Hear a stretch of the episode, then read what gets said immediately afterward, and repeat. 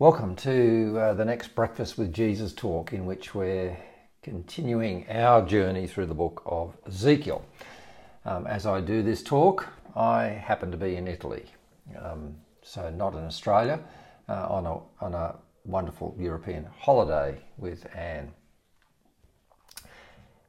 This talk is a little bit of an excursion. So yes, I begin with Ezekiel, but I'm actually going to spend most of it looking at one of the great chapters in all literature, which is the chapter called The Grand Inquisitor from Dostoevsky's great book, The Brothers Karamazov. So I'm calling this talk The Grand Inquisitor and the Battle for the Human Mind. So what's this got to do with Ezekiel? Well, in the last talk, we tried to rescue the idolatry sins of Israel from their misuse by modern preachers, which I critiqued. And one of the common metaphors of modern preaching is to modernise idolatry. And idolatry is unquestionably the main sin in the Old Testament and in Ezekiel. So it's understandable that preachers to an evangelical or a modern audience will try and make it relevant to us by talking about the sins of idolatry, which in fact becomes bad priorities in the Christian life. And I critique that as very inadequate and even unbiblical. And instead, what we did in that talk was we dug deeper into the worldview that was inherent in ancient Near Eastern idolatry. And in doing so, we use the insights that both Ian Proven and John Walton have given us about the prevalent ancient Near Eastern cosmologies and religion to uncover the worldview behind idolatry. So today, idolatry per se is not relevant to many of us, but the worldview that lies behind is relevant, I will argue, and in many ways is still prevalent today, and we run the risk of syncretically letting them infect the gospel. So what we saw that we have in play in Ezekiel, and indeed in all of Israel's history, is a battle of worldviews, and that battle is much subtler than merely polytheism versus monotheism, as important as that battle is. And we summarise the pagan worldview as one built on superstition. And it had three pillars in it. A view of humanity, a view of the good life, and a view of God. This is my summary, not Ian's or John's, but I think it's very much fed by them.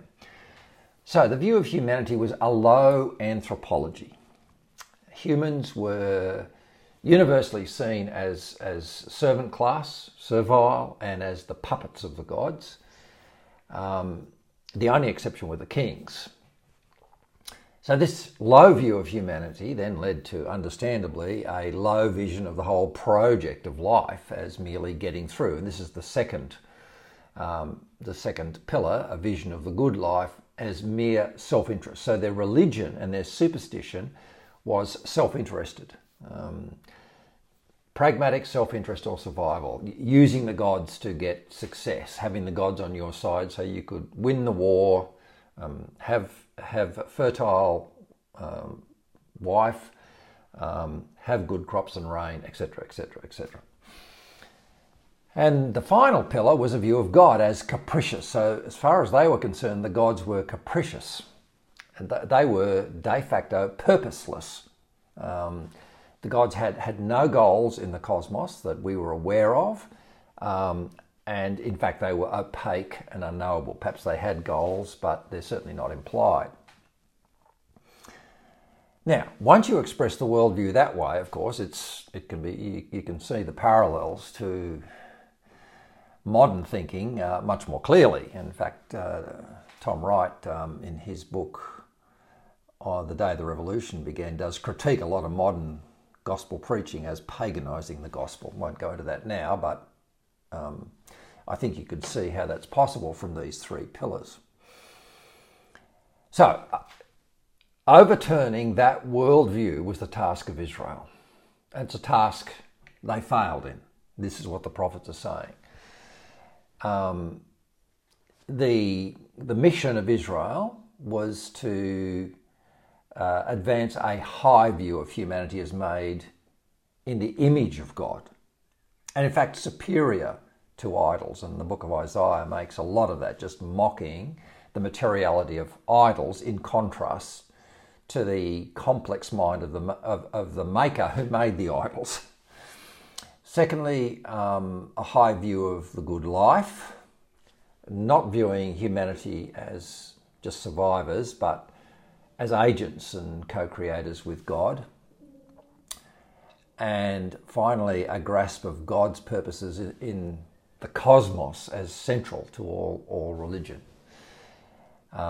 And we've seen in the book of Jeremiah and the book of Ezekiel that the prophets intimated what was climaxed in the gospel, and that God's purposes were shaped by love and were irresistible.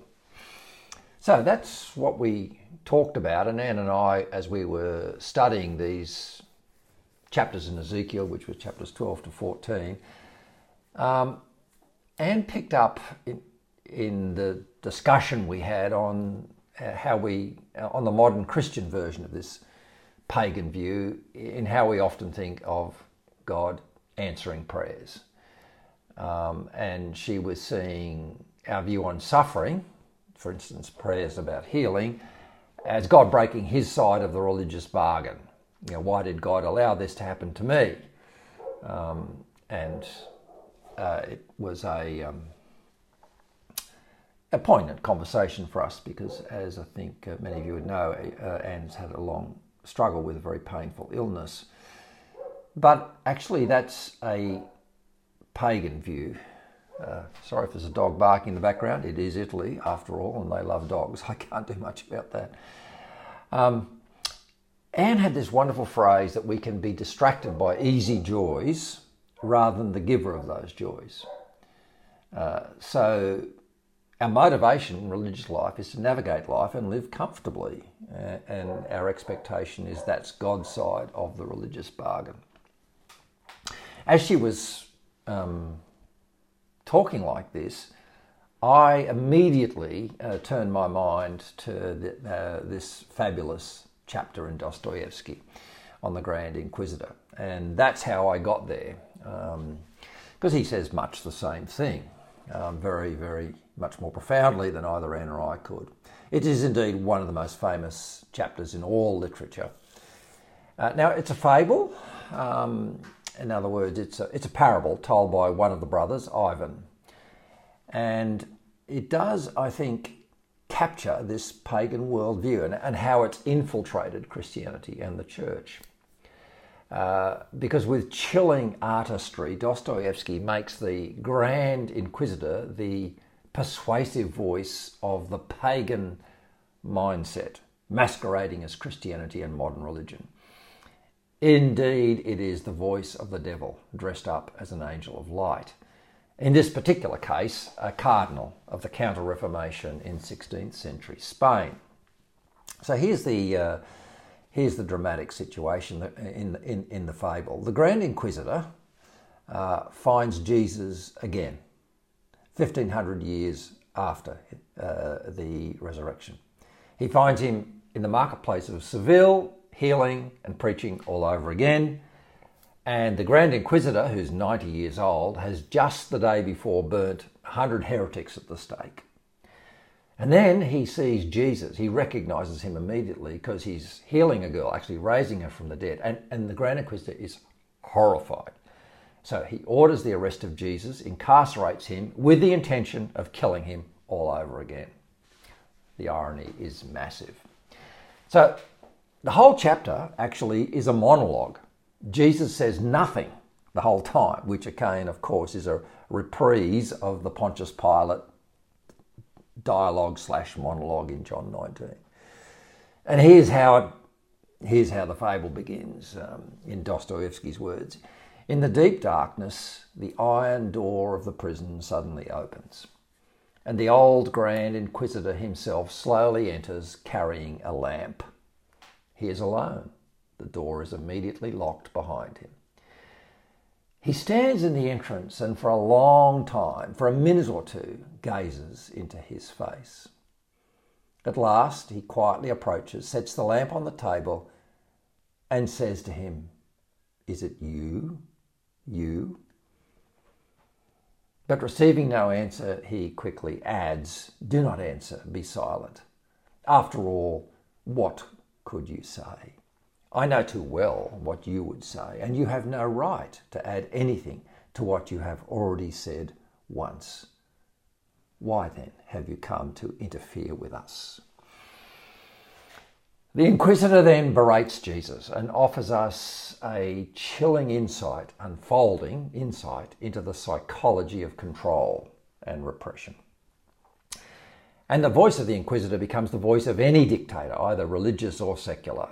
In fact, Dostoevsky had in mind not just the excesses of the church, but just as much in 19th century Russia, he was confronting the forces of nihilism, materialism, and atheism. But in the end, this voice becomes strangely demonic, and we recognize it is the voice of Satan. This is because the monologue/dialogue is actually about how it's a dialogue because, by the way, it's a contest between the devil's view and God's view. That's why it's really a dialogue. It's actually about how humans govern the earth. It's not just about individual morality. And the Inquisitor's point is that we govern the earth by control, not by love. And his main complaint, a vitriolic complaint, bitter complaint against Christ, is that Christ introduced freedom to humanity. And in so doing, he vastly overestimated both human capacity and human desire. And this is what the Inquisitor says: you overestimated mankind. For, of course, they are slaves, though they were created rebels. I swear, man is created weaker and baser than you thought him. How can he ever accomplish the same things as you? Respecting him so much, you demanded too much of him. Telling words. By the way, sorry about the masculine pronoun. That's just Dostoevsky's 19th century words. So what the Inquisitor argues is that humans actually don't want freedom. It's too great a burden. He says this: there is nothing more seductive for man than the freedom of his conscience, but there is nothing more tormenting either. And so instead of a firm foundation for appeasing human conscience once and for all, you chose everything that was unusual, enigmatic, and indefinite.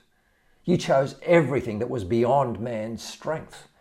Instead of taking over man's freedom, you increased it and forever burdened the kingdom of the human soul with its torments. Epic words. So the Inquisitor says that humans, instead of freedom, prefer to be controlled, for someone else to do the thinking for them. Ironically, though, the Inquisitor goes further. He goes into what God wants from humanity, since he actually has God in Christ standing before him. And this is what he says, what God wants. You desired the free love of man, that he should follow you freely, seduced and captivated by you. Instead of the firm ancient law, man had henceforth to decide for himself, with a free heart, what is good and evil, having only your image before him as a guide. So, what he's doing is he's blaming God in Christ for wanting far too much from humanity and basing that desire on too high a vision of humanity. And he said that God in Christ wanted love from humanity, and not any kind of love, but love that comes from freedom. Look, the Inquisitor is not advocating secularism. Actually, it's religion, he says, that does this more than anything. Remember, he's talking as a 16th century cardinal in the Counter-Reformation. And he sees religion as doing, including the Christian religion, as doing the job that humans want, which is doing the thinking for them and removing from them the burden of freedom, corralling them into compliant, universal, automaton cultures. So I think you can see some of the echoes of the pagan worldview in the Inquisitor's diatribe. The heart of his vicious diatribe is that God wants too much from humanity. He wants to be understood and loved. And this was the heart of the Abrahamic Mosaic revelation of God, and we found this in the prophets. God's ultimate plan was to be understood and loved as a result of that understanding, as Jeremiah said in Jeremiah chapter 9, that we can know God. Now, what this implies is freedom and free choice on the behalf of humanity. But paganism did not see humanity as free, but as slaves of the gods with little or no understanding what the gods wanted. The gods were purposeless, they were fickle, they were unpredictable, they had no moral vision. And these were the gods that the Inquisitor believed in. Gods without purpose, without any high vision for humanity. And in this dismal cosmos of the Inquisitor, who, as I said, becomes the devil, the only tactic available for humanity is survival. Short-term gains and deliverances with no ultimate purpose in view. This does sound a lot like the modern world, where our ambitions, religious and otherwise, can get narrowed down to success in life, a good job, health and wealth. And if we get these, we don't have to think too much. The problem with this is, as Anne said in the comments that precipitated this whole train of thought in me, is the danger is we can narrow our prayer life to this same mentality, as requests for getting through difficulties. Now, of course, this is a subtle distinction, because I'm not saying, and I don't think the Bible says, that we should not want these things and need them. As Jesus said, your Heavenly Father knows you have need of these things. It's more a matter of focus. The key is that we should need them merely as vehicles towards a bigger end, which is the ends for which God has created us and indeed the whole cosmos. So this kind of pragmatism of this, getting through life that the Inquisitor now, after the initial diatribe, he turns to this once he's finished berating Jesus for complicating history and interfering with the church's control of humanity, and he very famously turns to the temptations of Christ in the wilderness and launches into the most stunning analysis of these temptations that I have ever read.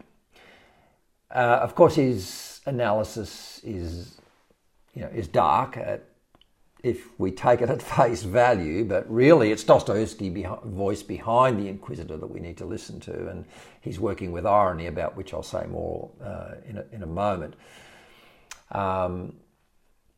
So what the Inquisitor says is that the three temptations are three questions. I'm not going to look at them all because the chapter's too complex to do that. But he says they're the greatest questions ever conceived. That's what the Inquisitor says, because he says they capture the contradictions of the human condition on the whole earth and throughout all history. This is the words he uses, the Inquisitor uses. He says, by three questions alone, one can see that one is dealing with a mind not human and transient, but eternal and absolute. For in these three questions, all of subsequent human history is brought together and foretold. Three images are revealed that will take in all of the insoluble historical contradictions of human nature over all the earth. So, in this way, you can see Dostoevsky does not see the temptations as merely specific to Jesus, but rather to Jesus as the second Adam, as the representative of all humanity. And he's framing these questions really as the successors to Adam's fall in the garden. Satan's question back then was, has God said? Where Satan first began downgrading humanity's hopes and aspirations and challenging the goodness of God and creation. As I read it, I couldn't help think of Bulgakov's magnificent line that the big question that slithers across the face of the earth like a serpent is, who shall govern the earth? I suspect that Dostoevsky was inspired by that comment at this point. So the Inquisitor says that the devil, in the temptation, whom he just characterises the devil memorably not as a fanciful demon, but as the spirit of the ages. He calls him that dread and intelligent spirit of non-being and self-destruction. Those were his words. The devil was offering advice to Jesus on how to govern the cosmos. The devil is saying in the temptations, look, Jesus, this is how the cosmos is to be ruled. You didn't get it, I'm going to tell you. And the first temptation, which was turn the stones into bread, lays out the devil's way of ruling the cosmos and of humanity in chilling terms. It's chilling because they are so true to the true realities of world history. He takes this temptation, first temptation, to turn stones into bread, way beyond merely a temptation to relieve Jesus' hunger with a miracle, which is how I'm used to reading the temptation. Instead, he amplifies the temptation into a manner of ruling whereby the bread, quote unquote, that Satan wants him to create from stones is a metaphor for all the short-term functional desires that humans want satisfied, that all emperors and tyrants know is the way to control them. Give them bread and they will be satisfied. So this is what the Inquisitor says. Recall the first question. Its meaning, though not literally, was this. You want to go into the world and you, Jesus, are going empty-handed with some promise of freedom, which they in their simplicity cannot even comprehend, which they dread and fear. For nothing has ever been more insufferable for human society than freedom. But do you see these stones in this bare, scorching desert? Turn them into bread, and mankind will run after you like sheep, grateful and obedient, though eternally trembling lest you withdraw your hand and your loaves cease from them. Incredible words. So in the Inquisitor's view, this is how to rule the earth. Give people the basic needs, full bellies, they'll follow you.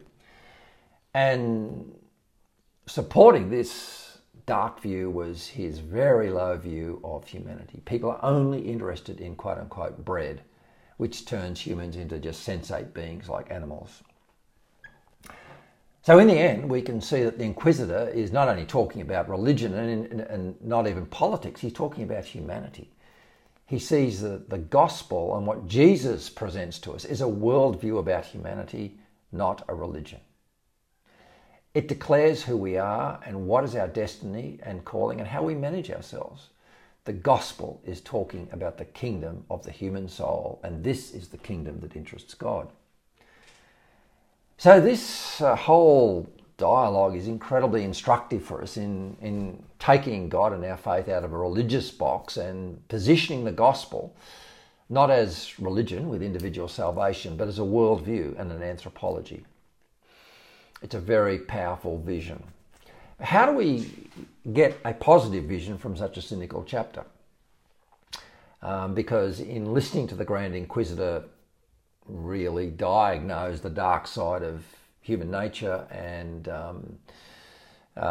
humans not wanting freedom, etc., we've been looking at the mind of the devil, not the mind of God. How on earth do we see a positive vision? And the answer lies in the literary technique of irony, which is the manner of discourse of the whole chapter. And I want to finish with that. So the entire chapter is being worked through an ironic discourse. Now, irony is a trope. It's a form of metaphor. It's a trope of language whereby, essentially, we say one thing, but we mean another, something quite different. It's very much like making a bronze statue. You first make a model, and then you create a mould around the profile of that model, so that the mould actually mirrors the true statue or the true model, but in the negative. So the mould will capture every wrinkle, every curve, but in reverse.